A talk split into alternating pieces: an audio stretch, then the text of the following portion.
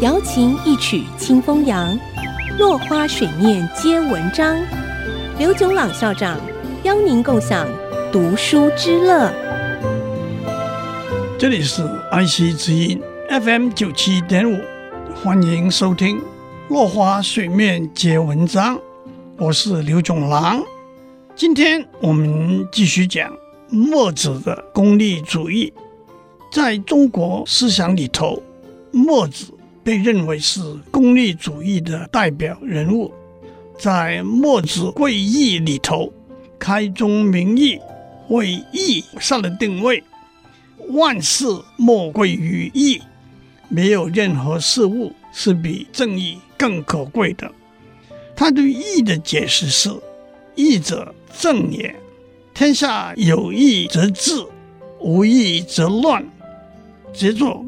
孟子认为义和利是合一的，义者利也。他认为利是判断事物是否合乎义的尺度，而且墨子讲的利是立功之利，包括了父子之间的孝慈、兄弟之间的和友、君臣之间的忠惠、乡党之间的诚信。最重要的是，墨子所讲的利，涵盖了利己、利人、利天下三个层次。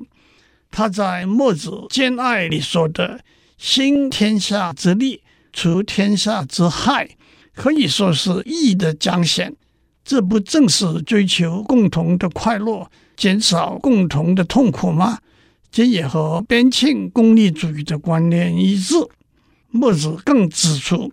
为天下兴利除害的做法是兼相爱、交相利，就是博爱和互利。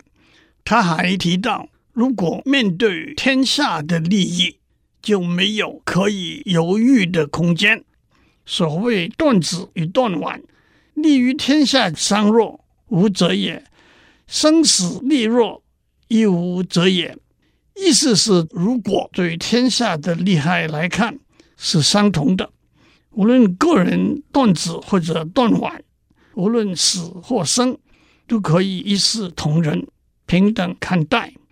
可是墨子也认为，正义追求的是最大的共同福祉。